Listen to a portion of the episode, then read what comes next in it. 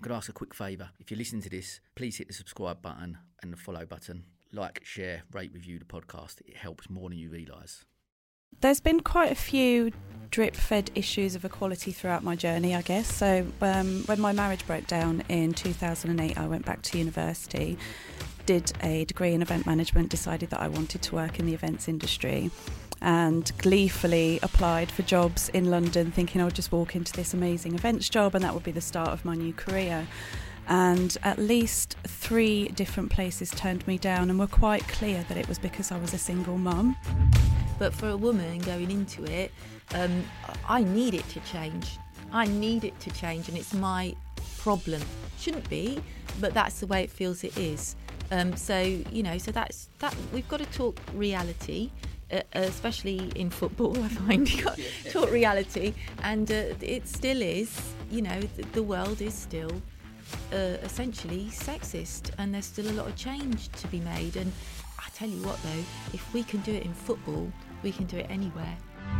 I just knew that it was something that I really, really had to do. Like, I didn't see any other option at that time. I still don't. I still think the mission is really important. I still think that women need representation. And I just felt that I don't know what I'm doing, but the only way that I will get to know what I'm doing is just to keep on this path. And it took an awful lot of resilience, um, and it was it was difficult. I don't know if you remember, a few years ago there was a very big company and their manifesto was leaked on how women should and shouldn't behave, and it was wear heels a certain length, talk of talk at a lower tone of voice, don't laugh too high pitched, and it was it was one of the big global companies, um, and you know I was just It is trying to get that mission out there that it's okay to have joy, and joy is concomitant with health. It's so important.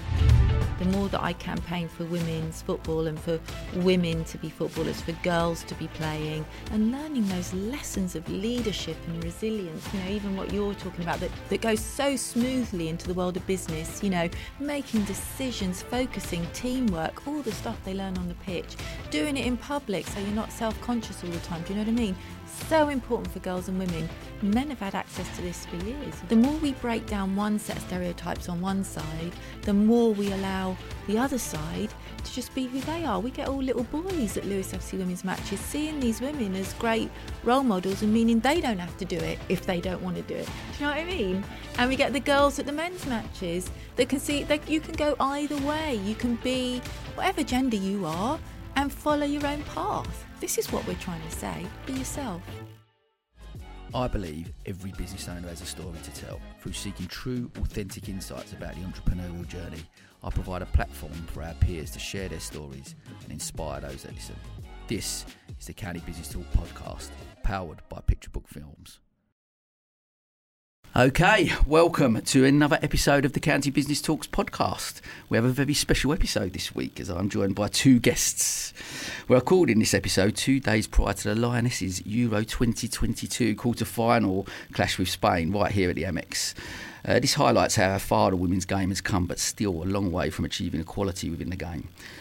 With that in mind, who better to join me than the elected, dire- elected director at Lewis Football Club, Karen Dobre, alongside the founder of Co-Women, the social club for Sussex women in business, Jo Child, as they have recently joined forces to work together and push further ways to strive for equality in sport and business. Mm-hmm. Awesome. So, Karen, Jo, welcome. Thank you. Thank Absolutely you delighted to uh, to have you guys here. Um, look, we're gonna we're gonna delve straight in, and I just want to find out from you both really what sort of led you to the sort of positions where, where you are now. So, Karen, obviously becoming director uh, at Lewis F C, and and Jo, yeah, what inspired you to start and set up Co-Women? So, absolutely. So, um, the first thing to say about Lewis F C is we're one hundred percent community owned, um, and that means that we Uh, have a board of directors elected from the ownership. So once you become an owner, which is very easy, it's just fifty pounds a year, three clicks away on our website, um, you can stand for election and you write an election address, and then uh, you can you get voted onto the board. So that mm-hmm. happens once a year. You've got a term of three years. And um, I became, well, first of all, I started to volunteer for the club in two thousand seventeen when uh, the club introduced uh, the concept of gender equality to football by paying the women's team the same as the men and valuing them the same, resourcing them the same. Um, and I was interested in this, um, and started to volunteer and started to tell people, really communicate about what Lewis F C were doing, especially to women who may not necessarily like football because of the gender divide uh, around football. And uh, I got so into it and started to really encourage women to come to through the turnstiles to the women's matches in solidarity with the cause. That uh, uh, and I started to get sponsors on board that I thought I might as well stand for election here and become a director, because I'm already doing so much for the club, yeah. and it gives me a bit more of a platform, you know, and an authority yeah. uh, with which to say the stuff I'm saying. So um, I stood for election. I became a director in uh, two thousand, I want to say nineteen. Mm. Um, so actually, in October, when we have our A G M, um, I have to decide whether to re-stand or step down for a bit. uh, have you thought about that? What? what I'm, I'm thinking about it, Sam. I mean, there's so much still to do. So, yeah, sure. I, you know, I, I'm I'm thinking about it, how best to do what I what I need to do with the club. Amazing, amazing. Uh, Joe, talk talk to me about co co-women and the setup and that. Yeah. So there's there's been quite a few drip-fed issues of equality throughout my journey, I guess. So um, when my marriage broke down in two thousand eight, I went back to university, did a degree in event management, decided that I wanted to work in the events industry, and gleefully applied for jobs in London, thinking I would just walk into this amazing events job and that would be the start of my new career. And at least three different places turned me down and were quite clear that it was because I was a single mum. Um, and one, I, I don't think it would happen now. I mean, this is what, wow. over ten years ago. Um, and one lady sat me in the interview and she said, "We don't really like to employ single mums because you will need a lot of time off for your children." So that was the first kind of hint that I had, I guess, that there was a real issue. Like, if I'd have been a single dad, would I have faced the same mm. same issue? Um, and then over the years, I I went, just sort of bounced from job to job after that, and then decided that the only option for me was to start my own events business. And then I delved into the wonderful world of networking um, and came across um, comments uh, such as, "Has your husband helped you get this started? Um, you know, where have you found the help from?" And I just say, it just felt very um, insidious, you know, the assumptions made that a woman in business would have had to have help somewhere, or that it was a hobby or a side project. Um, so I struggled a little bit with the networking in general. I just found it very corporate. I felt that it didn't really feed into neurodiversity either. I just felt it was very formal, um, a very certain way of being. And gradually over time, what started as a very generic events business very quickly became something that needed to be for women, for women to feel confident and empowered in business and not feel the massive layers of imposter syndrome that many, many women feel. So, yeah. yeah. Sure. It's, amazing. It's such a powerful, because obviously my, so my wife's a criminal solicitor. We've known, we've been together twenty odd years, went to school together. And she's always really, she's really wanted to, that's what she wanted to do since she was eleven. So she got, and it was really strange. You sort of met, like, even now, like, she's been made managing partner recently of the, the criminal law firm she works for. And and actually, even when I was talking about it, just an, as an off the cuff, but the, the partner there, when I was talking to her, "Oh, are you going to speak to your husband about obviously the additional hours you're going to work?" And she was like, "Well, no, I don't need to check with my yeah. husband about what I'm going to do with my career," and because she knows she's got my full support and vice versa. So, but even so, I guess, and this is only, you know, a few months ago, and it's still, I guess, that one of the reasons, I guess, for me, that we've done the International Women's Day featuring S B T, and I was so excited about obviously having you both on, because we it needs it's still. We're so far away from where we obviously need to be. So I think these conversations are obviously yeah, so important. I'm keen with you, Kelly, like with the, I guess with the with the football club. What, in in regards to football in general, like getting involved, being a woman, I guess, in sport. How did that sort of feel, like getting involved in that sort of side of stuff? Because it's it's still a very male-dominated Uh, yeah. arena, isn't it? I mean, it's it's hugely male-dominated, and the disparities are vast between, yeah. you know, we can talk about what women are paid as compared to what men are paid, but also the pitches that the women play on. Do they set play on the same pitch, or yeah. are their pitches inferior and much further away from the town mm. that they're representing? So making it harder, you know, for people to come to. Yeah. And uh, the, the prize funds, like for the F A Cup, we've been campaigning to equalise those prize funds, and there's been a bit of success lately with it going up, but yeah. it's still, like, I think it's one point eight million for the men, and I can't remember now how much it is for the women. It used to be twenty-five thousand, but it's gone up. But it's still a massive disparity. Yeah. And also, like, the things that people do on their websites with their women's teams are incredible. Like, this doesn't cost any money at all, but mm. they often have, like, their first team and their women's team. Uh, and and you, you have to find it, you know, on the website. Yeah. Uh, and they have, um, they have, for example, most clubs, let's pick a couple of famous ones like Arsenal or Manchester United. You'll get Arsenal, Manchester United on Twitter, and you get Arsenal women, Manchester United women. Whereas we have Lewis F C men and Lewis F C women to yeah. make it the same. Like, there's little things you can do yeah. that put out a signal um, to equalise a bit more. But yeah, I mean, it's um, for me, getting involved in football was something that my, you know, when I first said that I was going to stand to be a director at Lewis F C, uh, my, my friends were laughing. They're like, what the hell? It's one thing you going around telling women about uh, why they should come to women's matches, but it's another thing being a director of a football club. Yeah. Like, what are you thinking of? Because I never used to like, what, what? You know what I mean, Joe? They were like, what's happened to you? Is this? All? But I said no, because it's like, the thing is, people like me have to feel comfortable at a football ground and have to feel that I can be a director, and we're talking about board diversity all over the shop. Let's just do it. Mm. If I'm not, you know, I have to sort of, on the board, let's say, because when I first joined the board, there was one other woman on the board, and then she, she stepped down, actually, and I was the only woman on the board for quite a while. And um, the thing how, is... How many board members are there? Ten. Ten. But the thing is then, now it's more or less fifty-fifty, Sam. We're, this wow, is how we're brilliant. progressing at Lewis F C all the time. But back That's then, a couple of years, I was the only woman. And um, the thing is, I had to keep valuing my difference, right? And even though sometimes it, it was a real pain, and I did feel sometimes ignored, or, you know, my voice didn't carry as much weight sometimes, I felt. Yeah. It's really hard to prove this stuff, right? Yeah, I of felt. Course, of course. Um, but what I brought to the board uh, was very different, you yeah. know, in terms of, like, being concerned about whether we had designated breastfeeding areas or not, or, you know, introducing Prosecco on tap, yeah. you know, to to our to the Rook Inn, and thinking about what would make someone like me feel comfortable and enjoy the atmosphere at the Dripping Pan.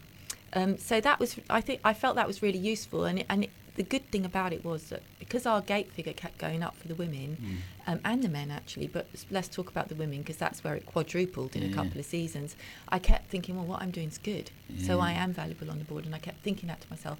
But having said that, there were things that I remember having to change about myself. Mm. And one, the main thing, and it's going to sound silly, but like from the minute I was brought up by my, my mum and dad, anyone that came in our door had to have a cup of tea and a sandwich, and me and my sister had to make it for them. And so when I'd go to board meetings and there'd be like uh, some biscuits out and some tea and coffee and kettle, but no one had a cup of tea. Why? They're all sitting there without anything, right? Mm. But no one's making it. So I'd be like, anyone want a cup of tea? And I'd go to the kettle and, and make a cup of tea. And I thought, what does this look like? I'm the only woman and I'm serving all the men with their cups and their biscuits. And it just feels wrong, and it sort of makes me feel like I'm not on the same level as them. Yeah. So I've got to stop doing that. So I have stopped. And one of the things I always say to uh, women if they're going into male-dominated environments is just stay away from the kettle, because that's what I'm... You're like, I feel magnetised to it, you know, but I've got to stay away. And it's just little things like that, you know, that do make a big difference. And I have learnt, and I've learnt that you can say stupid things and it doesn't matter. Mm. So I used to think I couldn't, if I was to say something, you know, in a board meeting, it'd have to be ready, thought out, perfect and just right. But I've heard enough men now say things that are really dodgy. Mm. And I think, well, no, you can say what you like, and if it's a mistake, it doesn't matter. Yeah. So I now have more, like, you know, I'm, I'm much more comfortable there, really. And um yeah, I, it, I'm not saying it's not difficult. I'm not saying I haven't had what we call imposter syndrome, but I don't think it is a syndrome. I think we are imposters. I'm an imposter in football. I've felt it. I still feel it sometimes. And uh, I think it's a good thing to be, because yeah. it diversifies the organisation. Um, but definitely, um, I would encourage more women into male bastions, because if Lewis Football Club is anything to go by, Um, you become very successful economically and morally you're doing yourself a favour as well. Yeah, absolutely. I, fi- I find that, but and even the thing around the board meeting with the team, but I think the, the other issue there and I, uh, is for the, that men, it, there's an issue there with men automatically just assuming, and that's where the that's what's got to change. It's not your yeah. responsibility to go, I'm going to do that, yeah. like, or even for you to go, I'm not going to, it's got to be a man that's got to get up and yeah. do it. But just that men open their eyes a little bit more to that situation and, and just, what, it yeah. shouldn't, I guess that's what I'm, I think it's a good point, Sam. I think there is, it's a two-way thing all the time. Mm. But I think it's um, harder somehow for men to notice Um, when you're in a male bastion already, mm-hmm. because they're so used to things the way they are and they don't feel that difference and they feel quite at home the way things are, so there's nothing making them change really. Yeah, yeah, yeah. But for a woman going into it, um, I need it to change. Yeah. I need it to change and it's my problem. Shouldn't be, yeah. but that's the way it feels it is. Um, so, yeah. you know, so that's that. We've got to talk reality. Uh, especially in football, I find yeah, yeah, yeah. taught reality, and uh, it still is. You know, th- the world is still uh, essentially sexist, and there's still a lot of change to be made. And I tell you what, though, if we can do it in football, yeah. we can do it anywhere. Hundred percent, hundred percent agree with that. And I think, but what I'm because obviously you at Lewis from two thousand seventeen when you started the campaign, and that's yeah. what, where that change come in, but. Um, am I right in assuming that you're still the only football club that do pay e- equal? You're correct. So, wh- why? Like that's five years ago. What? Yeah. Why do you think there's not been more of a, you know, people yeah. getting on board with that and, yeah. and other clubs looking at it, and especially like you say, some of the Premier League. Oh, what, I appreciate that what, what the way things are in football and money is it's all related to yeah. that. Fun, but you know, if, if you can address it at Lewis, surely there's mm. got to be something along the line. Why, um, well, why do you think that's not, not happened? In? Oh, it's an excellent question, isn't it? Because if you look at what's happened to us since Equality F C, it's all sort of brilliant. Yeah. We've got one of the biggest sponsors in. We've got Lyle and Scott sponsoring yeah, yeah, yeah, our yeah, shirts yeah, yeah. for a six-figure sum. Brilliant. Yeah. And we've got um, the women's, women's uh, taking's gone up by three hundred sixty-seven percent, the men's by eighty-two percent. Uh, both first teams sold out last season. It's unheard of. We've never done that before in our yeah. in the Dripping Pan. Um, you know, we beat Liverpool last season. I mean, it's yeah. just it's never all right. Just have to say that.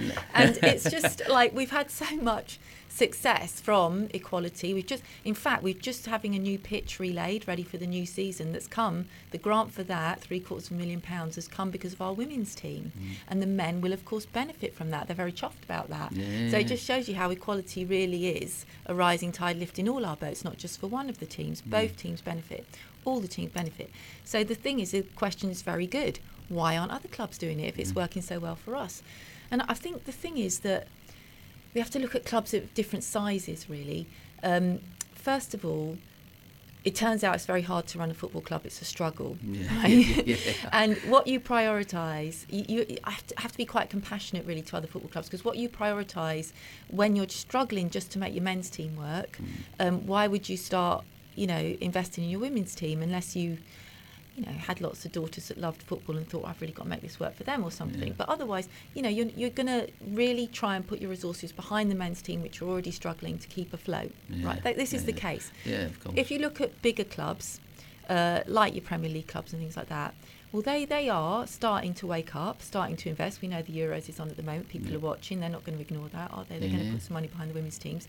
But if you look at the kind of amounts that they invest in the men's side, um, there just isn't the market in women's football yet for them to be doing that. Yeah. So I think that at Lewis F C... I mean, I've, I've already said there are changes they can make, don't cost anything. Yeah, yeah. Play the women on the same pitch. Don't make a big song and dance about it because you've done it once. Yeah, yeah. Do it all the time, right? Yeah, yeah, yeah. And e- anyway, there's there's lots of things that you can do with social handles and websites and the kind of marketing that you're doing to to really resource your women's team the same as the men's. But understandably, because the men's market's so mature and the product is so mature, mm. you're not going to put the same money into it as men like we did at Lewis, because we're the size that we are, we have teams in the leagues that they are, and it just so worked out that we could create that little bit of, you know, that yeah. send that little bit of sunshine around the globe by, by putting that inspiration out there yeah. and, uh, and uh, resourcing and valuing the women exactly the same as the men. And so one more thing to say about that, though, when I just said then that we're sending out those little rays of sunshine around the globe, I really meant that. because we've now got two thousand three hundred owners in thirty-eight countries around the world, Sam. Wow. And the wow. thing about that is, like, someone in the Seychelles joined the other day, so that brought us up to thirty-eight. It's crazy. The thing about that is a lot of them aren't likely to even come and watch yeah. because they're all around the world. They're in Chile, they're in Japan. But, but they, inspired by what you because we're the only club doing yeah. it. They they can't anywhere else. They can't get that meaning from yeah. that fifty pounds that they're investing. And they know that what we're doing is equally resourcing women and men and making that impact on the world, and crucially impact on the hearts and minds of many, many men around the world mm. who hear about us and think, what? Women play football? What? They're good at it? What? They're making money from it? What? Yeah. It's great, right? Yeah, it really absolutely. says something about equality to all these uh, all these uh, pe- people, especially male people, which is who need to change, right? it, it is, and I, I guess it's the, like you say, there's, there's a historic, archaic way of thinking that, and I guess again, trying to create spaces where we change the narrative around what that is, and we're, we've got preconceptions of. Yeah. You know, oh, this is how it's always been. So, but that doesn't then necessarily make that right. So, there's got to be small changes somewhere. And like you said, I think that yeah. even if the even if the bigger clubs weren't able to embrace, because of financial reasons, whatever that looks like, you can't financially, you know, cripple the club if we've done it like this. Yeah, but yeah. there's still ways of, like you say, small changes that won't impact the finances as much. Yes, labelling, you know, positioning, yeah. websites, think Marketing, about yeah. it. It's not going to cost you anything apart from a little bit of sexist thinking. yeah, yeah, yeah. yeah, no, it's fascinating. Well, look, Joe, Joe I want to talk, obviously you mentioned you coming into the, you know, into football and some of them challenges. Talk, talk to me, Joe, about well, well, as a woman in business and what some of the challenges, again, like you've already highlighted, I guess, with the interviews and, uh, and the events industry, but then being brave enough to go out and go, right, I'm going to start my own business then, if that's not an option. Like trying to, to talk to me about some of the challenges, though, that you faced. faced yeah, there. I think in the beginning, the biggest challenge was not having a clue what I was doing um, because it's business. I've got no business background. I've got no experience of marketing, of finance. I didn't have any access to financial help, and not having the confidence as a woman to ask the questions, or even necessarily knowing what questions I had, you know, just starting from a very, very basic platform and just being hyper, hyper aware that I was a woman starting a business mm. um, and feeling that around me. And, and again, going to networking events and just not having that confidence to stand in a group of men in suits and say, I'm starting this business. Mm. I like I never even said I'm starting a business. Mm. I said I have a business because I felt like I needed to present myself in a mm. certain way. Um, so so that was that was a big thing for sure. Um, and then how did you, like, from a mindset, Paul, what what then what, what encouraged you to really get over that sort of side of it and just go, oh, is this some, like, a purpose you felt you really needed to do, or out of necessity because the jobs weren't there maybe, or? I just knew that it was something that I really, really had to do. Like, mm. I didn't see any other option at that time. I still don't. I still think the mission is really important. I still think that women need representation, and I just felt that I don't know what I'm doing, but the only way that I will get to know what I'm doing is just to keep on this path. And it mm. took an awful lot of resilience, um, mm. and it was it was difficult. Um, and I think along the way, another big challenge I had was that I was trying to do something that hadn't been done before. So I was trying to bring more joy as a priority into the lives of women. You know, women work really hard and they deserve to have this social life created for them. And another thing that I've noticed with women in business is that they feel this need to be serious, to be taken seriously, to present themselves seriously. And again, going to these events, and women weren't smiling, and I was thinking, why not? And I don't know if you remember, a few years ago there was a very big company and their manifesto was leaked on how women should and shouldn't behave, and it was wear heels a certain length, talk of talk at a lower tone of voice, don't laugh too high pitched. And it was it was one of the big global companies, um, and you know, I was just It, it's trying to get that mission out there that it's okay to have joy. Mm. And joy is concomitant with health. It's so important. Mm. And I think we're in a time now where we practice mindfulness, yoga, meditation, and we're really seeing the benefits of all of those, mm. breath work, but no one is still prioritising joy in their life. Mm. No one is seeing that the, the quickest way to access and lower your blood pressure and, and just regulate yourself is laughter. Mm. People and people, you know, and, and it's and mm. it's um and it's spontaneous, you know. So we're all very time challenged already. So the thought of fitting in yoga twice mm. a week, fitting in meditation, these are all things that you have to think about. Mm. But you don't have to think about joy. You don't have to think about mm. laughter. And these things really, really boost your health. Mm. And what I've been saying the last couple of years to women is, you know, men have been conducting their business on the golf course and in strip clubs since time began. And they're having a whale of a time. So why is it that women feel this stress to be so serious? It's like, and that's my mission. And I think that is a challenge because women still feel like, oh, I'm not going to be taken seriously if I'm smiling too much, if I laugh and my voice goes too high-pitched, you know, and this kind of stuff, it's absolutely crazy. There's a, cu- there's a couple of things, really, I guess, f- from me there, looking at that and just, just thinking... I, I, this is what the thirty-seventh episode I think of, of recording now, and what I think one, one thing for me I've learned, and certainly me running a bus- businesses for what nearly fifteen years now, actually none of us really know what we're doing. We're all actually winging it. Absolutely, yeah. and that's and that's part part of the fun and the, and the, and the joy of it. I guess that you know. I, I, And I, I, I was a sale. I remember going into my first business that I, I, I talk about often on here. When I went into the sale, I used to run a hair salon, and I went into that as, as a business owner, not as a as a hairdresser. And as part of the Tony and Guy group, and for me, I was this. I felt that thought of I'm, I'm a boss here. I need to be really serious. Nat- naturally, um, a very uh, people would probably describe me as quite a happy-go-lucky. Generally, got a smile on my face, and that's how I generally. But I was in this salon. I was this serious. Thought I had to be this boss and not a leader. I wasn't inspiring yeah. people. And and I think you're right. There's there's the preconceptions you go into these Definitely. environments and think, oh, I can't act necessarily act in that particular yeah. way. And and again, it's an archaic way of thinking, even down to how we dress and what we look like. You know, I haven't worn a tie since about nineteen ninety-eight. I don't think, but I think like it's it's that type of thing going in and just thinking. Get rid of those archaic way of thinking. We've got to, because, and ultimately, the other point I really want to take from that, and what I love about the whole joy element that you mentioned, is that whatever we do in business or in life in general, it's all about trying to enjoy the process and the journey. You know, mm. I, again, I talk about very much. I was very fixated on. I wanted to become this millionaire, and I was chasing this dream. And I was going, this is what. And I, so fixated on this destination, which I didn't actually know where it was, that you sort of miss out on the... Mm. You're not actually, being present. You're not present, yeah. no, exactly that. And yeah. I think yeah.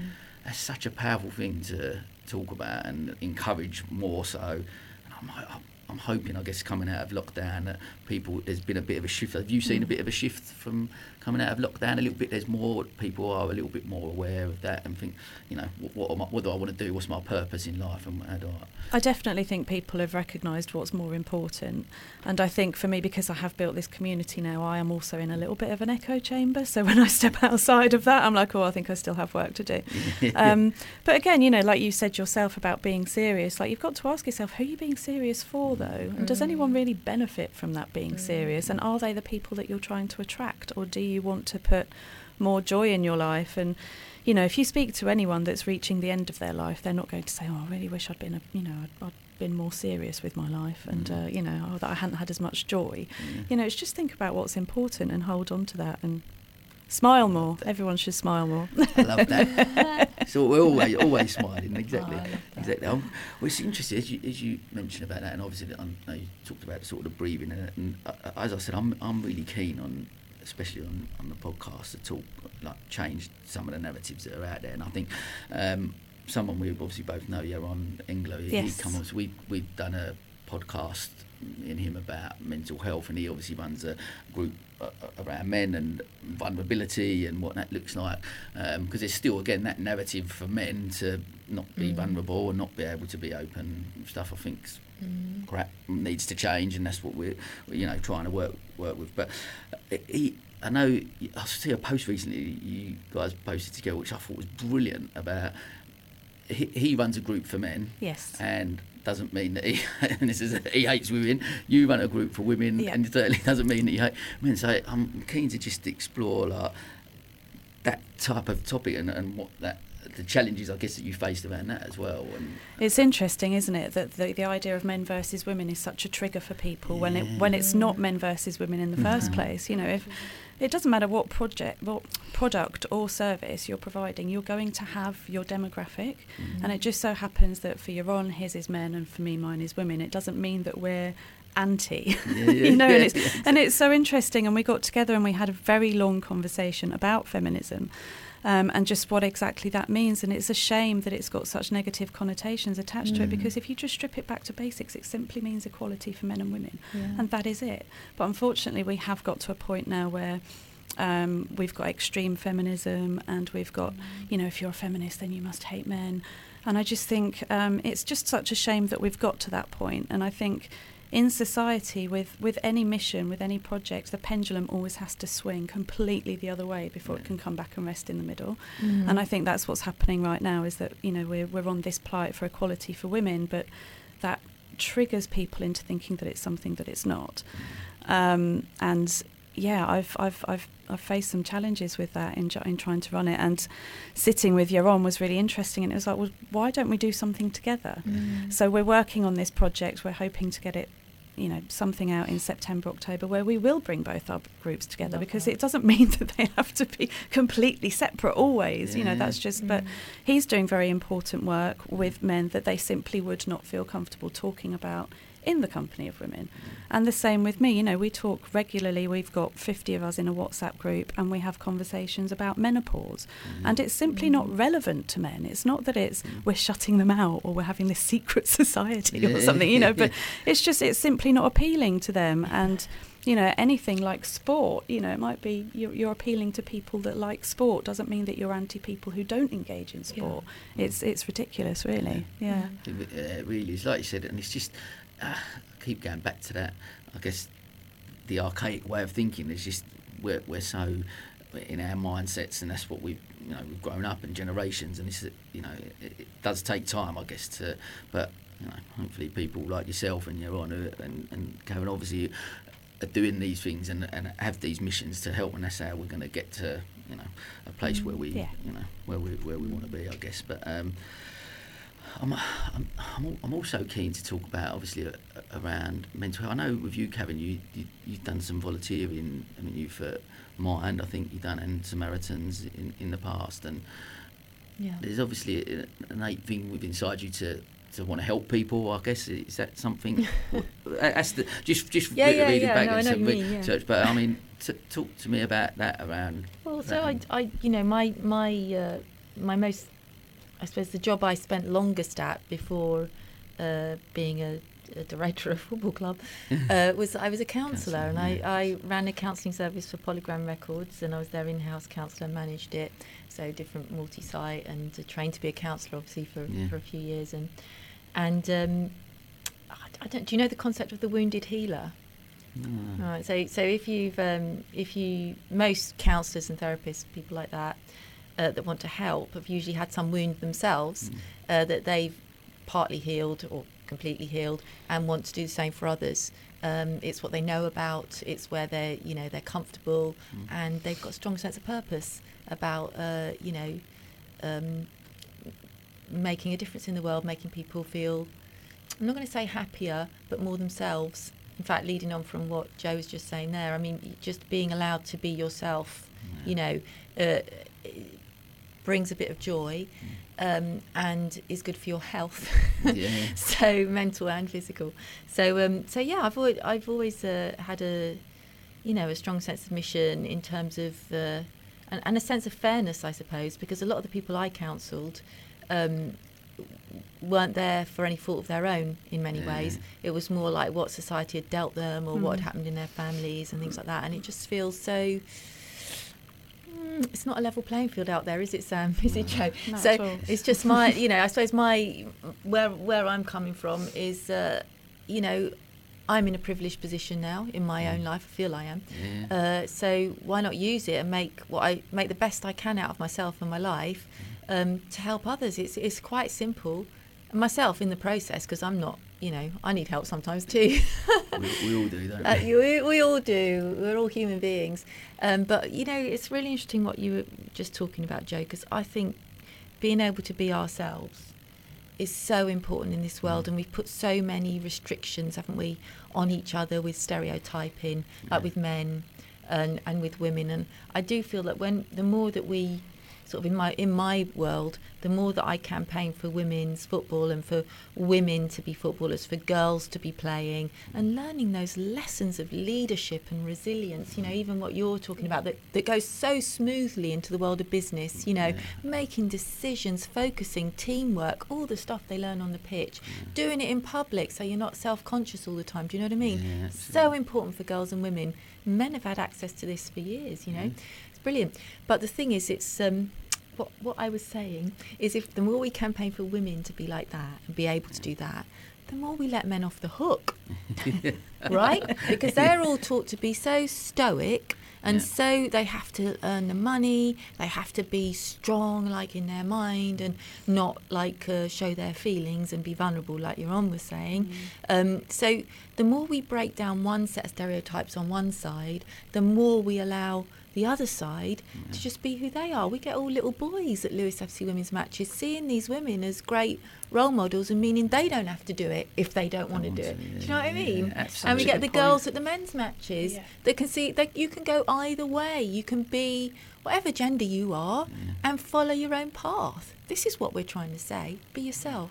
I love, I love that. I love, I love that. True, isn't yeah, it though? Absolutely. You can do it in football. Yep. Yep. Do it everywhere, but let's let's go with football. Yeah. that, that, that's so powerful. So I, I've got twins who are seven. Have you? And um, oh. boy and a girl. Um, Brilliant. But Lu- Luca, um, my son, he's very gender neutral. So he's yeah. very gender fluid. He, from literally from two years old, he's wore dresses and had pigtails, and so he gets up some days and. It, like when, when he first started school, he went first day, went in pigtails and his gingham dress. Next day, he go in with just he's got long hair, so he'd have it down, and they wear shorts and a t-shirt.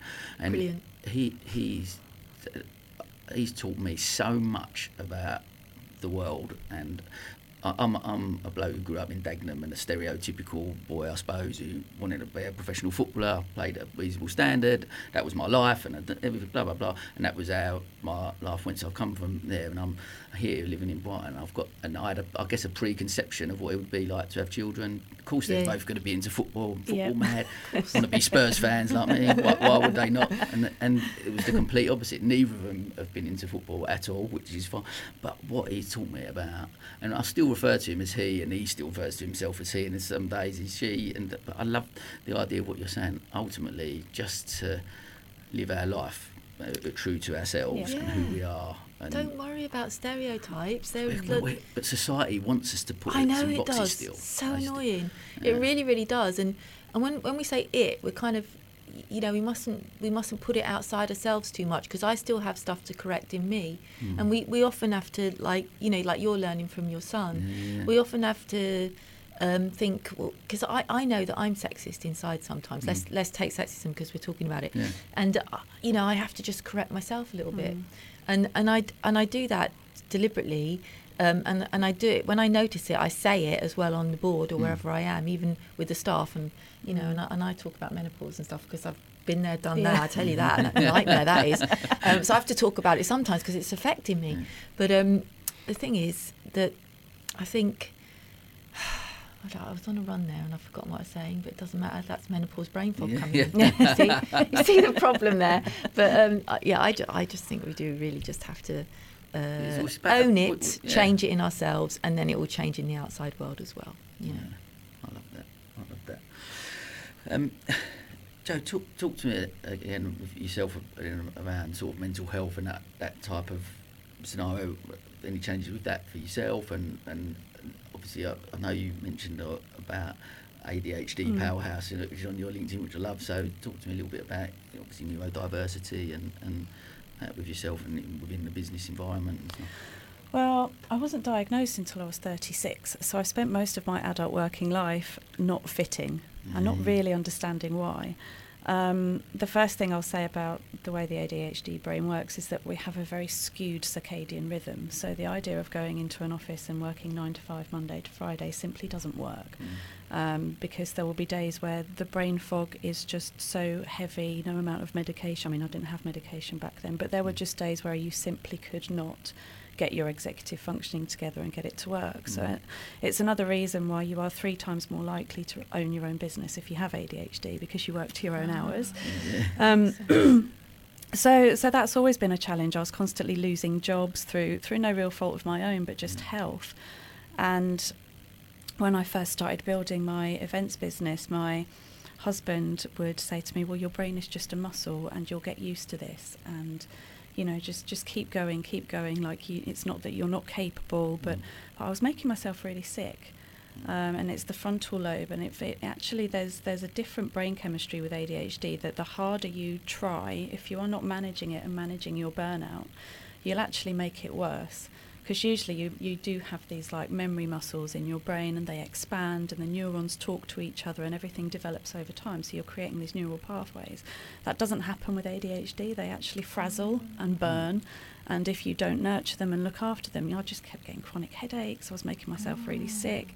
So health, again, is such a big thing with A D H D that I think people just think it's neurological. So it's just something to do with, you know, the the way you process and the way you think, but it's it's very physical. Mm. Um, burnout is very physical. Um, it can bring on onset anxiety and many other things. It gets misdiagnosed as depression quite a lot um, because they have very similar symptoms.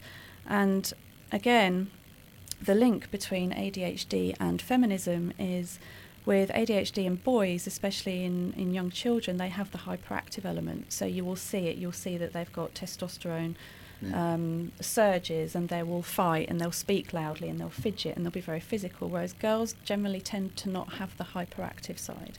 Right. They're predominantly inattentive. But go, certainly when I was at mm. school, that, you know, A D H D wasn't talked about then, mm. so you're you're just explained away as a daydreamer or a bit scatty or, you know, not very intelligent, when actually you, you have this neurological thing. So again, just very, very linked. Um, and yeah, I've been misdiagnosed with almost the entire book over my life until I realised at thirty-six that A D H D was what it was. So, wow. Gosh, yeah. Wow. wow. And then I guess take taking that, like you said, into the business world as well, and like, I guess being able to create your own hours and work when when it's best for you, and again living life that's right for you and not definitely by what society yeah. tell, like, I mean, this is the thing as well, you know, trying to explain. I think we had a very brief conversation downstairs about getting from A to B. You know, the mm. neurodiverse brain goes all like here, there and everywhere from start to finish. Trying to explain my method of working to somebody else yeah. is so difficult, because it kind of doesn't even make sense to me at the start. I just I see an end goal, I'm like, that's what needs to happen, and I'll just find a way of making it happen. Mm. But trying to relay that to a team can yeah, be quite yeah. difficult, and it usually gets to the end goal and people will see this thing that I've created, they'll be like, I've no idea how you got there, but you've done it anyway. So the end result is still the same, yeah. but the out-of-the-box thinking and the creativity around it is very difficult, mm. and trying to relay that to somebody else is very difficult. And what I'll also say about the hours, excuse me, when I was saying about working the nine to five in a week, this is why these hours just don't work in our society. First of all, that it dates back to agriculture, this sort of getting up early in the morning. And, you know, how many, how many of us are farmers in this room, you know? So, um, and just because I might have one, two, maybe even three days of brain fog in a week, the two days that I'm working, I'll be working from seven in the morning until two in the morning, because I'll be hyper-focused. So if you stretch it out over a period of time, the number of hours that you're putting into a project will be the same. Yeah, yeah. It just doesn't fit into that kind of routine way. Yeah. I'm, I, I'm a mm. massive advocate, because I've, I've always been a bit of a night owl, and I've, I've tried Me to... too. to I've, I've, I've tried to change recently, just to, just with things like, you know, so maybe of an evening I'm not going to bed at silly because the kids still get me up early anyway, so you know, okay, I'm, so I'm not actually getting a huge amount of sleep. So I'm, okay, and I've tried to change a little bit, and I've been getting up like five o'clock in the morning and then trying to go to bed a little bit earlier, which doesn't necessarily always work. You've still got this small thing, but I, I think ultimately, for me, I think it's the Greek Cypriot in me being Mediterranean, and I, I could get up early, work, and then as long as I have a little bit of a siesta yep. in the day, I'd probably be much better, and I could work again in the evening, and that would be a perfect day for me.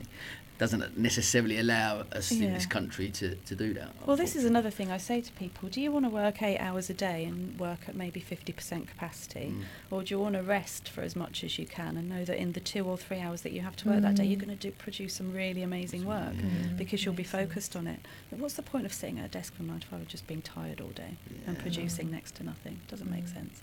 I really don't. But again, again, I go back to the. It's just, and again, I think COVID has changed. It brought things forward so much, didn't it? Where yeah.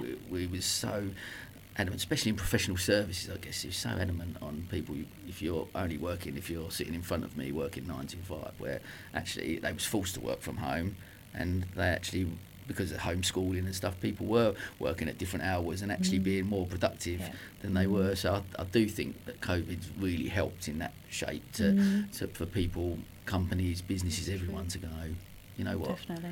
we can we can do this a little bit differently. And it takes me quite nicely on actually to the next question. I wanted to t- talk about. I always talk about this mainly. This becomes therapy for me a lot because I, I, what I struggle with, work-life balance is something that I, I really do. But talk to me, both of me, both of you talk to me about work-life balance with, you know, director of a football club and doing the stuff you do and, and running your own business. I think for, for me, it's acceptance of my health and just really being very accepting of it. And I spoke to, because I also have um, I have um, issues around menstrual health, which is, again, you're more likely to have if you have A D H D, which I find really interesting. I'm not sure of the biological link mm. there, but you're twice as mo- twice more likely to suffer with menstrual pain if you have A D H D, mm. which I find really fascinating. Um, and I spoke to a business coach and I said, oh, I think I've got to the point now where I can allow myself to have two days a month where if I need to stay in bed, then I'll stay in bed. And she said, okay, that's interesting. She said, how long do you, she said, is two days usually what you feel unwell for? And I said, no, usually it's about eight. And she was like, so why are you only giving yourself the two days? Mm. Why not eight days? You know, the world is not going to fall apart if you don't like, mm. really focus on your health and just forgiving myself and accepting that that's the way I need to work hasn't, hasn't made me any less productive, hasn't made me any less successful. If anything, it's made me just feel more healthy mm. and and a nicer person to be around um, and all of those things. So I think I think um, it's very hard, isn't it, especially now, like most of the women that I talk to that have their own businesses do currently already ha- also have jobs, and I have a job as well. Um, it's just the way, you know, cost of mm. living, which we don't need to go into because it's utterly depressing and I don't want to do that. Um, But yeah, I mean, work-life balance is something that I think you have to make work for you and just not beat yourself up about it. Mm. You know, I mean, the, the last thing you need on, on top of everything else is that layer of, oh, I haven't meditated today. You know, it's just like, it's just like, just adding more and more pressure. Like the whole point of meditation oh. is to not feel pressure. So mm. just, just go with what you can and just um, if you can go to bed Um, half an hour earlier because you feel tired, then do it. And if you do feel compelled to get early, up early one day but not the next, then just try it and mm. just just shuffle things around and try not to. It's easy for me to say because I can't live a routine, but just try not to live too routinely because mm. one thing might work one day and who knows what curveball is going to be chucked at you the next day and your whole uh, schedule yeah, yeah. goes out of the window, doesn't it? So just try and go with the flow a bit more and just yeah. do what you can when you can. Yeah. I guess it's sort of setting your own boundaries, isn't it? I guess yeah. that's, yeah. The, that's the thing for individuals trying to yeah. look at what, what you've got as an individual. What I, I, I need to switch off at that point and do mm. that. I guess just like my I, I, difficulty for me, I guess, is the the actual switching off the brain because when you when you're mm. busy, when you're involved yeah. in lots of different projects, mm. whether that looks like trying to actually just take that time out to. Exercise is a massive thing for me. I love. Yeah. I try and get out most mornings or whatever to mm. to, to to exercise. What about you, Kate? What do you do? You do, to, do, you, do you find it easy to switch off? Do you? No. No. I am dreadful. I'm the last person you want to ask about work-life balance, really. But I'll, I'll tell you whatever pearls of wisdom I can. I mean, basically, I do think it's about like what Joe was alluding to, like you know, knowing yourself hmm. and knowing what works for you. And not if you if you have the luxury of working for yourself or, you know, of a trusting employer, of doing the hours that suit you when they suit you to do yeah. them. And you're right, Sam, about COVID helping us at least in that one way yeah. uh, with uh, working from home and having those flexible um, and hybrid ways of working that suit people better, yeah. hopefully. Um, yeah, but for myself, I think I think when I was younger, Um, it was really important for me to put work first all the time and not really take care of myself. Mm. Uh, so I would, you know, at my own cost, I would be um, doing really quite ridiculous things when I look back. Um, I did, 'cause I was also a fashion model and that paid for my counselling mm. training. So I would sometimes be getting up at five and going to do shows or something, and then in the afternoon I'd go in to do some counselling, uh, still with still with really weird nails on or something, you know, pointy shiny nails, and, and you know, couldn't take them off in time, and uh, and I'd be working late because uh, people want counselling after work, you know, and uh, working till about eleven at night. And I did, I did get ill, actually. Mm. I, you know, it was not good. Um, and I learned the hard way, really, that you, you have to uh, put yourself first sometimes and take care of yourself over work if you have got it out of balance. And so I did. And myself, I've, you know, I've practiced Buddhism for years, oh, okay. which means I uh, chant every day. But if I've actually found that too noisy sometimes and had to say to myself, well, I'm not going to chant today because it's a bit too noisy for me today. Mm. Yeah, something like that. So it's like never sort of giving away your power to the out, to the outside, whatever that external is, really, and trying to really um, trust yourself, yeah. mm. go with it and see how you feel. Mm. I mean, there's going to be times when there's too much to do and there's too much pressure on you, and you just have to get it done. Mm. But hopefully those times are few and far between, and in the in the middle times, in between them, you can pace yourself a bit more. Yeah. You know, that's all I can say. It's really cool. I think one person, I think you, you guys probably know, uh, Camille Pearson. Yes. Um, she, she's been on the podcast, and she's fascinating chanter, but she made a really valuable point about this when we was talking about it. She said she used the, the aeroplane scenario, like you've got to put your, yeah. like, so you've got to look after yourself before you can... Mm. support and look after other people and true. be the best ver- so to become the best version of yourself, you've got to take care of yourself and look after yourself. And I think that was for sure really, for sure really powerful. I still haven't been yeah. for a float though. I, I promised oh, you I'll must. go down. I know. My wife's been, she loved it, and she said yeah I, I, it's on the list, it's on the, it's on the to-do list. But, but you know what I think? I think at a really deep level we're all interconnected, mm. right? We we know this through networks, we know this through football, and we all yeah. sort of chant at, as one in another way for the team, yeah. you know, and we all become like the twelfth man or the twelfth person or the twelfth woman, yeah, whatever yeah, you want to yeah. say. But the thing is, like, if you've got that feeling of being deeply connected underneath it all, um, then you know that if you're taking care of yourself, you're actually taking care of everyone else as well. Yeah, yeah. It's no difference yeah. in a way. So it's like, like, you know, on that level, I think, um, you know, we don't need to feel guilty. Mm-hmm. We don't need to feel uh, bad about it or mm. feel like we're making excuses. No, it's so important, like uh, your yeah. friend Camille said. Yeah, yeah. Got to put your own oxygen mask on yeah. as well. Yeah, no, I love that. I want to I, I want to touch, listen to some a couple of bits you said earlier about with, with sport, and I guess with the... with the fact of like the team building stuff, the amount you get from sport yeah. that you can take into business. Like I it's think incredible. About myself, like I say, I've played football all my life, and I think mm. you know, going into different changing rooms and that banter and that, that camaraderie mm. between people. That, but you can take that into a business environment from a confidence yeah. point yeah. of view. I guess I've been able yes. to then I've built. I guess the business I've built over the last ten years are all about connecting people, bringing people together, yeah. and sharing stuff. And it's all come from football. So I think, and you're. I mean, interesting for what you're, you're saying about yeah. what, what you mentioned, and about certainly with from a woman's point of view, and, and mm. women playing more team sports like that, and football especially, I guess, mm. trying to raise that, and because it's life skills that it can teach you, I mm. think is amazing. It's incredible, isn't it? Yeah, I think that. Like, what have you noticed, I guess, being involved in football as you have done, and, and yeah. seeing that, uh, like some of the yeah. things that they would learn to yeah. take in. To, well. To, Sam, Lewis F C women are my role models in life.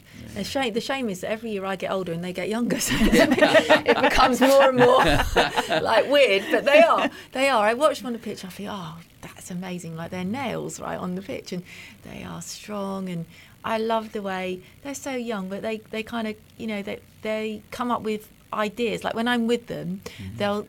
You know, if we've got, say, I made them all dinner the other night, right, at my house. Like, how crazy is that? thirty people around for dinner, all the coaches as well. Fantastic. I drove myself nuts trying to make chicken for everyone. It was just crazy. But anyway, we ran out of cutlery. That's a lot of chicken. Wings. That's a lot of chicken. We ran out of cutlery and everything. But anyway, and they're all coming like, I'll do this, I'll do that. Oh, don't worry, Karen, I'll go and get that, and I'll put that out there in the garden, and da-da-da-da-da. And they're all organised immediately because they're a team. That's so cool. You know, and I'm just so impressed by them all. They don't, they don't get phased. Like, I get, I get quite flustered sometimes. They do not get, they're all calm, and they know what they're doing, and they do it with a smile. They do it with humour. And I, I, I love it, right? And I learn from them all the time, and I'm, I'm not ashamed to say it. And I just, this is one reason I want more girls and women to come and watch these amazing women footballers, you know, because there's so much to learn. But I'll tell you something. We've got, at the moment, we've got a head of performance at Lewis F C called Kelly Lindsay. And she used to play for U S women. She also used to coach the Afghan women's team, and uh, the and, and called out a sexual abuse scandal there. She's amazing. And also the Moroccan national teams, both the men and the women, and set up a club in Hong Kong and all this. She's quite amazing, really. Yeah. Anyway, I find her very inspiring because she has always uh, learnt, been in professional setups of football and learned all there is, really, about uh, football and how you conduct yourself as a professional person. She talks about being a professional person, not right. just a professional footballer. Yeah. You know, reliability, turning up on time, you know, yeah. being accountable to the rest of the squad and all of this stuff. And she talks about it, and I, I learn all the time from her. And uh, she says things like, you just got to, you wake up in the morning. I'm not going to do the American accent because it's really embarrassing. You wake up in the morning and you look in a mirror and you just say, I am a champion, like that to yourself. And I'm thinking, wow, if I did that every day, I'm sure I'd perform better. You know what I mean? It's just like, this is so great, this confidence and this kind of ability and this kind of always wanting to give one percent more every day.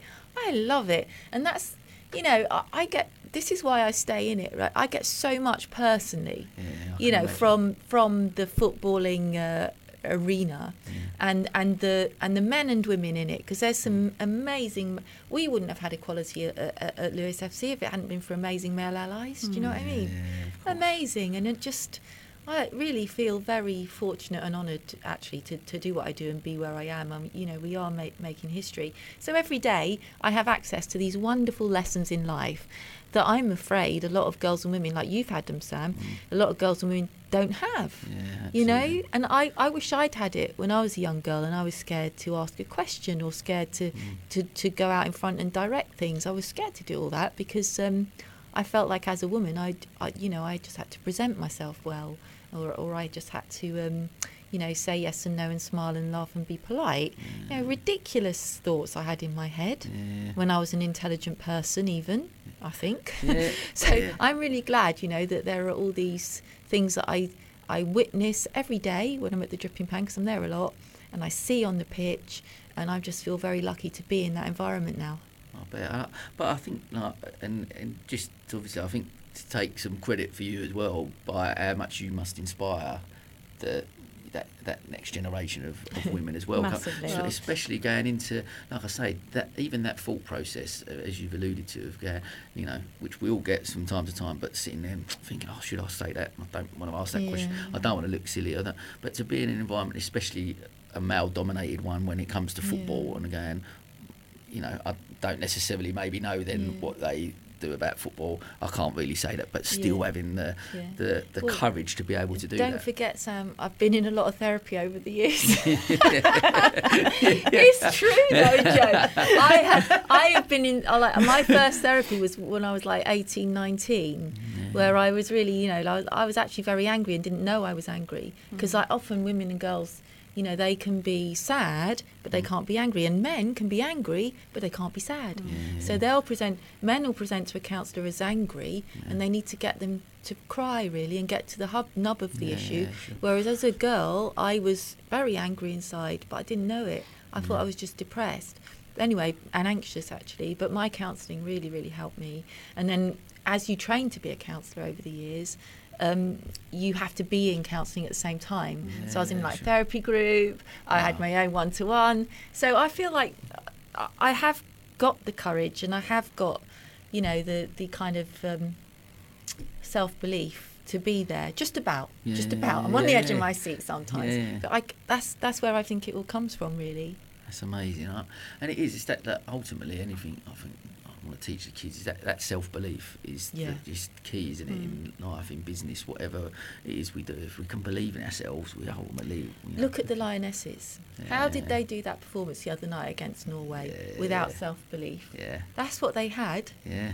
There was yeah. no stopping them after that first penalty. Yeah. And that's what we, we that's what we need, yeah. don't we? Mm. We need that. Yeah. yeah. And it's great, isn't it? Like, alluding to that, we're a couple of days away from the quarterfinal, and yeah. it's amazing, isn't it? What, like you say, we're talking about how far, I guess, the game has come as a whole, but, yeah. um, you know, I listened to, I think it was the High Performance Podcast, and Steph Houghton was talking on there um, recently, and just fascinating to listen to, like, when she first started and being in mixed teams and stuff, and, you know, but yeah. actually then getting picked in her own right, own right and having to, you know, but she, it's only people like that, people like yourself, who will challenge what the status quo is at the moment, and because that's how change happens, isn't it? I guess, yeah. Where you, I mean, so I, I like what we're doing at Lewis F C, cause, but let me tell you now, a lot of the women players that have come to us over the years, um, we've accidentally radicalised them because they've yeah. had it all normalised for them yeah. to play in the with the mm. boys and not have boys won't shake their hand. They have to put their jumper over their hand before they shake their hand, or that or they had to travel a long way to get to girls' teams to play with. with yeah, other women yeah. and girls, or, or be a small girl in a women's team because there weren't enough, and all that, that they've normalised all that. Yeah. So when they come to us and we say, no, no, of course you get the same sponsorship as the men. No, of course you get to play on the same pitch. Of course you get the same time to eat your food. Yeah. This is what happens at other clubs, right? The wow. women don't get the same time to eat their food or the same food. As, of course you get the same travel. I mean, what's the logic behind that? Because they just don't value them at the same time. Yeah, it's it's... It's dreadful, honestly, wow. the way this resources are allocated. We're talking basics like what they wear, what they eat, what, how they travel. It's just dreadful. But anyway, so when they come to Lewis F C over the years, um, when we've said all this to them, they start remembering all the terrible things that have happened to them mm. and uh, talking about their stories and the obstacles they've had to overcome that they didn't even know were obstacles yeah, at first because yeah. they'd normalised it so much. Yeah. So it's just, there's a long that's, way to go. There is, yeah. I guess that's it, isn't it? It's, it, it's, it's normalising what you've achieved at Lewis. That's that's what should be normal. We've that's set we've set an example, I hope. Yeah, absolutely. Absolutely. No, it's incredible to see. Like you said, and, and, and, and even, I guess, like you say, well, now we televise games and, you know, what, thirty thousand the other day at the Amex. What uh, yeah. That as a whole was amazing, wasn't it? I know there's a lot of families there, which is great, which is what, surely what football yeah. is about, and yeah. inspiring that next generation. Right, isn't it? Yeah. Families. I mean, at our women's matches, we get a lot of families, and it's more of a sort of fifty-fifty gender mix, still a bit more men than women, yeah. actually. Men's matches, ninety percent men.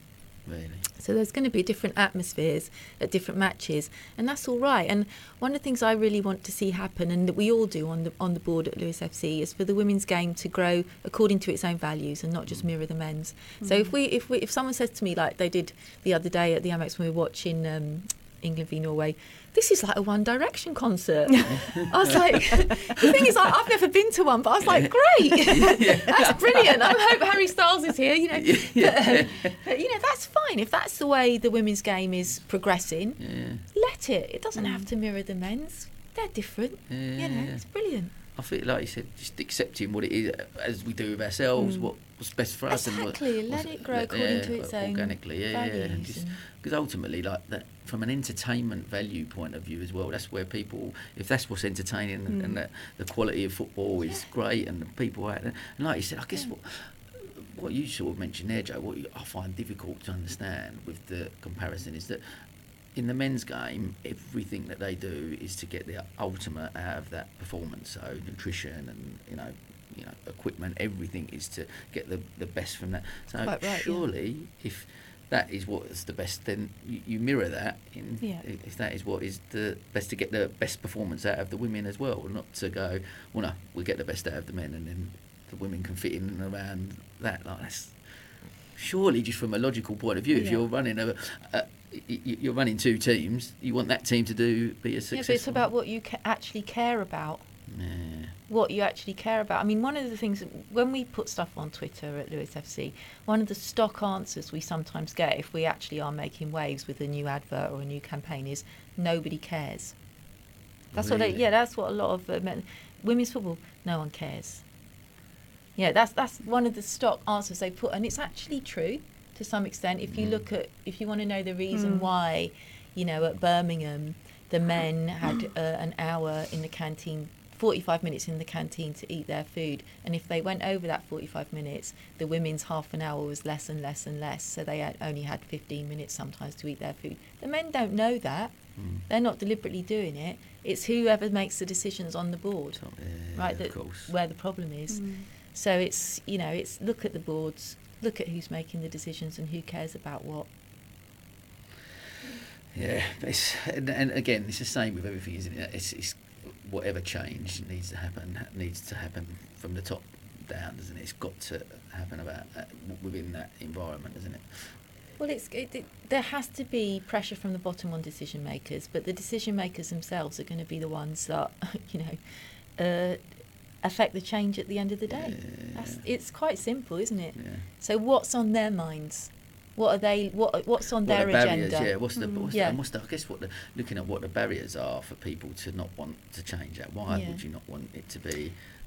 Uh, well, the thing is at Lewis F C, because we're community owned, our whole thing is about creating value for our community. Mm. So we're already primed yeah. to look at things in a slightly different way on the board. Yeah. Whereas at boards of other clubs, if they're just trying to squeeze profit for someone, yeah, then. or some state, I don't know, yeah, yeah, if they're yeah. just trying to do that, then they, they won't be thinking about uh, development and fairness mm. and those kind of things that, that we're always thinking about, because we are beholden to the communities that own us. Yeah. Them, no one else. Mm. It could be as simple as if you're not impacted by it, you're not thinking about it. Mm. Well, exactly. So, you know, so if you're not yeah. a woman, then why would you be thinking why? about whether mm. it's... Because sometimes we're just in our own bubbles and we haven't got the space or the capacity to have that level of compassion and empathy unless someone's actually presenting us with it. So that, I think it's you're absolutely right. It's, true. It's about the change makers. It's about standing up and saying, no, this is what's happening, because otherwise, if it's not happening to you, you're not, you know, that's yeah, where a lot of unconscious bias that, comes yeah. from. You know, racism, you know, the amount of people yeah. that say, might say something like, I don't see colour. Yeah. And it's oh. like, well, it's not... It's you better start so, seeing you know, it, or we're not going to stop it. You know, it's like, well, you're not seeing colour because you've never been affected by the colour yeah, that you yeah, are. Yeah. So, yeah. Yeah, no, I it's think, true. I think you're right. And, uh, you know, it's similar with with women in, in those roles and equality and what that looks like. Similar with the Black Lives Matter scenario yeah. that me and my yeah. wife spoke about earlier. And it's saying that, that, you know, we, because of our... white male privilege, I guess you, you you don't look at it from that point of view. So it's you're just, I guess your mind is just set in a certain way, and it's got to be mm. like you say. People have got to mm. yeah. we've got to speak out about stuff, and we've got to pull people up on it. Definitely, when and we've all got to work together. Yeah, yeah, absolutely. You know, yeah, that's yeah. the thing. Men and women who are, you know, all different races, mm. yeah, yeah. all different sexualities, all different sexual orientations, yeah. all work together. Otherwise, we're not representing, and we won't change. Yeah. And it's important to not demonise people who don't necessarily understand as well, because yeah, this is true. about raising awareness. You know, people yeah, might think a certain way because they simply haven't been presented with the facts or the issues. So we have to be really yeah. careful, I think, in education and when trying to make change, to not see people who don't understand as as it, bad or, yeah, or, yeah. or, you know, like we, we have to mm. we have to come from quite a loving, I think, place to be able mm. to educate people mm. and, and try and just, you know, do you want to get people on the same path by educating them, or do you want mm. to keep kind of attacking them so that mm. that kind of Love never that. goes away? I think Absolutely. that's true, and I think a lot of it is about conversations and what we... So at the, at the Dripping Pan, where we play, because it's community-owned, we all feel like we try and, you know, cultivate a feeling that it's our front room, and that what we wouldn't have in our front room, we wouldn't have there. Mm. So if we hear abuse... Mm. Um, we would have a conversation about it, because there are guests. Yeah. With your guests, you don't just say get out, right? Yeah, you have yeah. a conversation, unless it's Love really that. bad, and then you do say get out. Yeah. Yeah. But, um, yeah. So there's always a line. Right? No, yeah. Yeah. it's always it's always there possible. There's always a line. But the thing is, I was, I was going to say, I had a conversation with a couple of away fans at a men's match, you know, last season, where they were saying to me, apropos of nothing, and I didn't even know them, but they came up to me and said, "Hey, your player, Ollie, he's gay, isn't he?" Like that. And I thought, what? And I said, well, why is that? Why is that an issue? You know, what, what, what, what is the point here? Oh, well, it's the way he does his eyebrows. They, they're gay, right? Because okay. he's done little shavy bits in his eyebrows. And I was like, what, what are we even talking about here? And they go, ah, oh, why would a man care that much about his appearance? And I said, well, first of all, that's one question. But the other question is, we're all human beings. If someone's gay or not, yeah. it's not the point. We're all human beings here together. Yeah. So now another person might have found it hard to have that conversation, mm. but, you know, it wasn't triggering me too much. Yeah. Uh, and I was genuinely slightly, um, like, discombobulated by, like, well, I don't even know what they're talking about. What is the point here? Like, what is this conversation, yeah. right? So, but the thing is, we're all primed mm. that it's like our front room. We will have conversations with people. That's great. See what it means. What is it that they mean? Unpack it. If they mm. think it's a joke, why is it a joke? Yeah. What's the joke? What's funny? Explain yeah. it to me, because yeah. I don't get it. Things like that, and we're all kind of up for that. And that, we'll have that open, yeah, that, but that open communication is so important, isn't it? Like with everything within yeah. within any business platform, whatever that looks like. I mean, I, I talk about culture on here a lot, and I think one one thing. Listening again to the, the high performance one with Steph Houghton talking about, like, the England team and the Lionesses going and winning eight nil, like, like they all went out and played for each other, and that culture that they've created, you yeah, can yeah. tell like there's this, this strong mm. family culture that they've got in there, and that's what makes winning teams and winning.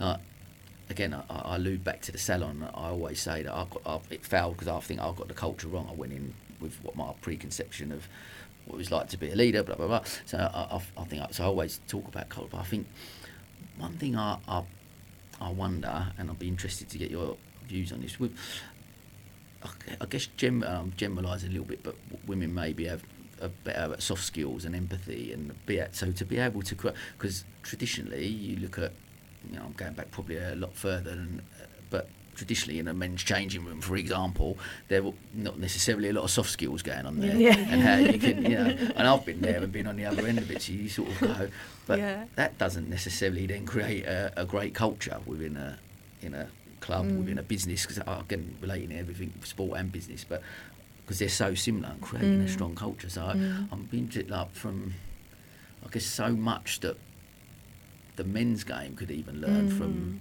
what the, uh, the women leaders. I think girls can be incredibly mean, though.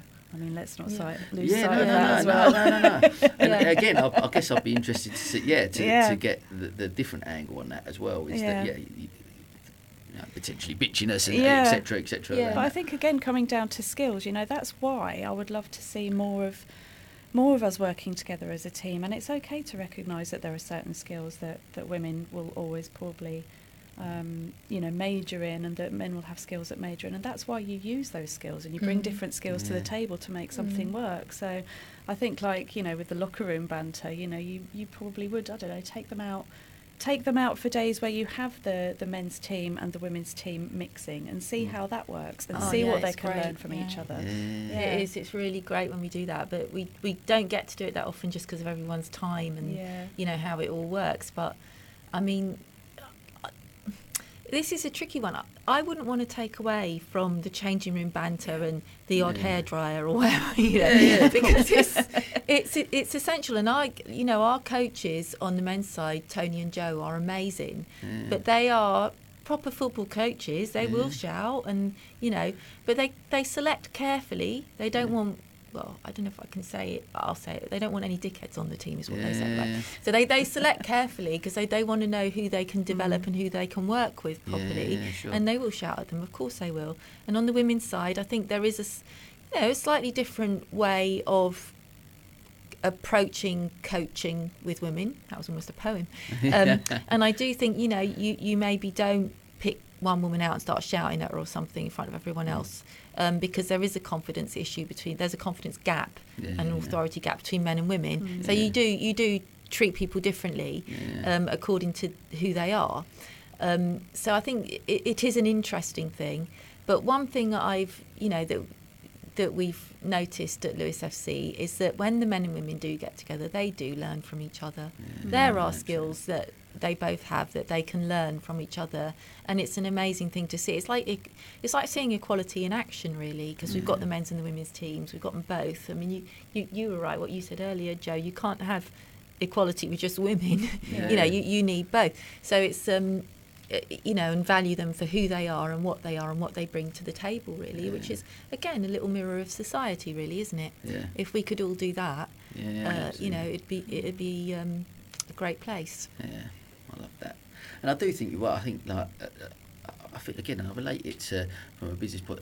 Ultimately, it's just about knowing people and being able to mm. communicate that with people. Because yeah. some people actually respond better to not necessarily criticism, but they need a little bit sometimes. A bit, yeah, of, yeah. and they respond well to that. And because yeah. other people do need that arm around the shoulder, yeah. and yeah. and but that only comes from being a good communicator, doesn't it? Well, it's, these are yeah. the skills of a great coach, aren't they? Yeah, discerning yeah. who needs what, and also you've got that you've got that incredible privilege of picking who is in your team and trialing, mm. so you can see how people work together, and you can see if you're going to get. We we don't like you know mean girls, mm. you know we we don't we sort of edge them out of the team mm. and get new ones in. Yeah. They're going to work together and and know what our culture is, and we've got very strong yeah. culture at Lewis. They all know the culture and their yeah. values. It's we. over me, mm. you know, yeah. all the time, and um, have to really uh, muck in And there will be leaders emerging, because you need a captain and vice captain and a little leadership team. Mm. Brilliant. Yeah. But everyone is in it together, and no one is better than another one, yeah, and that's yeah. how it is. Yeah, amazing. Love that. Look, we're sort of coming towards the end, so I just want to finish up before we go into quick fire questions. Tell me, what, what does the future hold for you both, like in regards to the obviously the plans of working together and, and moving oh, forward? Gosh, we haven't even got on to the sisterships yet. We have haven't. We haven't. No. I should explain. Like, one of the please, things, um, please do. you know, that we developed at Lewis F C, we kind of formalised the women's groups that were coming to the Dripping Pan to watch Lewis F C women, and a lot of them we called unwelcome women that had never really been welcome to football before, even if it wasn't deliberate. Mm. You know, in the ti- in in in the respect of there being a fifty-year ban on women's football in this country, mm. and it becoming culturally much more acceptable to watch or play if you're a man, and all the signals were there, weren't they? On the telly, you always saw men's matches. Yeah. Back in newspapers, all you see still mm. is men. Yeah. So you know the signs are all there. So women are largely, whether they like it or not, unwelcome. So we've made them welcome, but we had to go and tell them that they were welcome, and we had to go and explain why they were welcome and what had happened in the past, get them along. And at first I went to like women's groups like Brighton Women's Centre, Women's Institute groups, uh, W E P groups, uh, groups, little feminist groups, and that I could find in Brighton, you know, or Lewis, yeah. Lewis Women in Business, and uh, Lewis Women's Rugby Team, asked them to come along. Literally asked them, you know, physically go there and say, come, and this yeah. is why. And and they all did, and it was brilliant, and it, it all went very well, and they gave us feedback, and we changed things, got vegan milk in, you know, vegan pies, all the rest of it, as well as all the chicken pies. yeah. And um, it's all great. And got little book talks and things, choirs coming before matches. We make it interesting, appeal to different people that maybe weren't going to come because of the football initially, but would come back because of the football. And so we formalised this into a group called the Sisterships. Mm. So any group that empowers girls or women in some way can join Lewis F C Sisterships. And what it is is basically a group who communicate together and mutually support each other in some way, and can network physically at matches together, chat to each other, enjoy the game, have fun, have joy yeah. through the entertainment of a football match. And, um, you know, and we we... they're all so different. Like Joe's group is one, the Co-Women group that yeah. Joe runs, but there's also like the police, Sussex and Surrey Police, who run a He for She thematic um, campaign within them. Yeah. And then, um, uh, as I say, the, the Women in Business groups, or the uh, Brighton Women's Centre, Rise, the domestic abuse charity, Survivors Network, we, we, Girls Network. We work with all of them in different ways. Maybe right. sometimes it's providing players to inspire, or we raising money for them at the gates, yeah, you know, with yeah. collection buckets, or publicising them w- with our socials, yeah. um, and running, a co- like with the police, we've run courses for them on um, using football as a vehicle for whether it's leadership, or whether it's team building, yeah. whether it's commanding the respect of the changing room, yeah. whether it's taking up space and using your voice in a women's football chanting workshop. You know, we've done all these sort of things, wow. and, and we've had a lot of fun. But yeah, that's the Sisterships, and Joe's group has, has recently joined, because we met recently, didn't yes. we? Yes. We met, we came and watched a game, and then um, I heard you speak at the Acumen Convention, and we had a chat after that, didn't we? So, yeah, it's just about, you know, finding those like-minded women and expanding your voice. And I just think as time goes on, I'm definitely going to be becoming an owner at some point. Um, oh, I'm really? excited about that, oh, yes. Okay. Um, it's cool, isn't it, becoming an owner of a football club? I know. I mean, why would you not want to do that? Yeah. That's amazing. And we'll be coming to games and supporting, looking forward to hosting some events at the Dripping Pan. So, um, yeah, it's, it's an exciting time, and I, and I love that yeah. you're reaching out to all the different networks. Um, Rise especially, because I'm a I'm an Ask Me ambassador for Rise, so I oh. step out into the community and just help people sort of, I'm not a therapist or work for them as such, but I can go out and I can talk about the work they do and signpost people to the help they need. Amazing. So, um, and before COVID, did a lot of sort of uh, fundraising events for Rise as well. So, mm. so it'll be good to sort of be connected with them again through you. Yeah. And just um, they're yeah, great. They yeah, really they're are. amazing. Yeah, it's yeah. phenomenal, charity. Yeah. Yeah. yeah, yeah. We've worked with them, because I, I, I do the charity issue at, at the end of each year in S B T, where we just uh, give free space to just to raise awareness for various different charities, because there's so many amazing mm. charities. We've yeah. seen some of them don't have the budgets of maybe sort of Chestnut yeah. Tree House and people like that, so trying to create spaces for them to be able to mm. promote what they do, and yeah, just yeah. for free space. So yeah, but I know of Rise, and yeah, it's an amazing charity. So oh, yeah, yeah, they're fantastic. I mean, the Sisterships are all fab, and I follow them all on, on the socials and yeah. stuff, and that's sort of like one, it's sort of like a little bubble in itself. But that's really useful because I can take that back to um, Lewis F C yep. and work out what we need to do. So with the all the violence against women and girls that was very high profile last year, feeding that back into the club, we came up with the men's team deciding to do Call Him Out and call out, you know, misogynistic Amazing. and uh, uh, sexist behaviours within within ourselves, within themselves, and yeah. anywhere at the football ground, which they have done, and they really? continue to. They made public pledges about it, yeah, and they're all sort of big, strong footballers, you know, yeah. like role models, yeah. and they're going, no, we're not having it. If we if we hear ourselves accidentally say something, or anyone else, we'll call him out. Hashtag Call Him Out. Love that. Yeah, Love they're that. great, and that came from sisterships, yeah. like from seeing, because there were a lot of women talking to other women. And that's not how mm. you're going to change things. Yeah. So true. Like you said, I, I listened to the, the conversation uh, for, throughout throughout the last hour or so.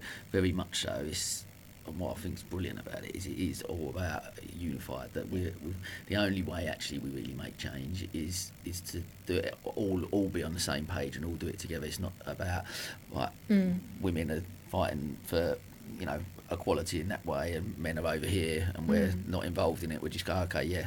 Mm. It's about the men getting involved in that yeah. and, and looking at it from them and all working yeah. together in a in yeah. a partnership, and that's a and true I, collaboration, I guess. And I just love yeah. people to come and meet our footballers and our coaches, because yeah. often the men footballers will turn up at some of the women's matches and vice versa, mm. and really happy to introduce, you know, you, yeah. Joe, anyone yeah. that's at the match to some of these amazing male footballers and yeah. the women footballers, because yeah. they I I just think they're they're they're wonderful, yeah, you know, absolutely. They really are. They're really thinking about stuff yeah. and using their platforms. I guess that's it as well, isn't it? It's the, they've got a platform to be able to do it. So if you've got yeah, you've got exactly. that right message, like you said, I guess earlier, about from a marketing perspective and what that looks like as a football club and how you can change the right messaging, and, and and if every football club got behind that and started to change, then well, we'd change the world, yeah, no question. Yeah, yeah. We'd have changed culture yeah. if we did that with every football club. Because that, because that surely, that's got to be the world that people generally that we want to live in, isn't it? It's, yeah. it's the world I want to live in. About you, Joe? Absolutely, yeah. one hundred percent. Well, there's three of us in here. We can't imagine it any other way. You know, it's just Let's like, start from here. Yeah, why would you not want everyone to have the best quality of life? What's the alternative to that? So, yeah. yeah. It just makes sense. Love that. Love oh, that. That's, well, listen, that's a great way to sort of come to... Look, uh, I said there was a couple of quick... fire questions that we sort of finish up with. So um, we, we generally have three, so I'm going to ping one at each of you, um, and we'll go from here. So first, you, Joe, what one piece of advice would you give to your eighteen-year-old self? Prioritise joy, um, allow yourself to be coachable, and be fearless with what you believe in. Mm. That's three. Love that. I love that. Awesome. Fearless. Karen, one, one for you. Who Who's inspired you in your career and why? But you know what, I, I'm going to say the women footballers, because I've already spoken about them, and I, yeah. I honestly do find them continually inspiring. So, yeah. and watching it on the T V even, the Lionesses, yes, them. Are England going to win there? Well, of course they are, Sam. Yes! That's, what that's what I wanted to hear. That's what I wanted to hear. What? Predict, prediction for, for the last one, prediction for, for Wednesday. Oh, you can lead with that one. two nil to us. Yeah. I'm, I'm going to take that on Betfair. I'm going, I'm going in with that. I'm going in with that. Right, last one. This is to both of you, if you can. Just recommend a book or podcast to any of our listeners that you maybe listened to or read that you, has inspired you, influenced you in some way. I would have to say Gabor Mate. Um, I have the back catalogue of all of his books. Um, he's a neuroscientist, um, doctor, and he has a very long history of A D H D himself, of trauma, um, mm. and he's just like this living, walking guru. mm. I went to watch him speak in London a couple of weeks ago, and at the end he said, if anyone has a question, stand up and come to the podium. And I thought, mm, everyone's going to be a little bit introverted like me. Like, no, it's all right. Fif- about fifty, sixty people jumped out of their seats, ran up to the front, and he had... I mean, it was like watching a life magician at work. You know, really? they're, they're, these people turning up to the podium with very, very complex problems, each one different. And he was just knocking these answers out and creating healing and magic in, in, in front of our very eyes. I mean, he's just the wow, most... That sounds like a good one. There's a two-hour documentary called The Wisdom of Trauma, and I would just, I would tell everybody to watch it. It's absolutely mm-hmm. incredible. Mm-hmm. And how the, he's just got so much compassion for one human being. He's, he's really quite incredible. So wow. Gabor awesome. Mate is mine, definitely. Thank yeah. you very much. Good one. And yeah, I would say one podcast that I have listened to a lot that's been really helpful has been How to Own the Room. Do you know that one by Viv Groskopf? No, but I feel like I need that. So you will like it. it. You will like it, Jo. Look it up. She so it's called How to Own the Room. And what she does is she like interviews, um, y- you know, sort of famous or semi-famous women that basically speak in public for one reason or other. Maybe they're authors, maybe they're politicians, or mm. maybe they've got their own business and they got to the top of it and they they kind of have to talk about it a lot. And um, she, she kind of like asked them questions about their top tips and how they do it and experiences that they've had. But what she does in her podcast, which I found really interesting, for, found really useful for my own brain, mm. is that she kind of stops uh, every now and again and says, so what we've learned here is that you do this, this and this, and kind of reminds you what you've just learned so that it goes in. Oh, that's good. It's really helpful. And it's very practical, you see. That's genius. And so, yeah, so I find it... Um, I find that useful, and uh, some of the people that, that she interviews um, are obviously very interesting. Like uh, I, I was listening to, to Kate Moss, the author, not the model, mm. the author, and she was sort of saying how she, she prepares, and uh, even she's interviewed like Hillary Clinton and people like that, and talking about how they prepare. And mm.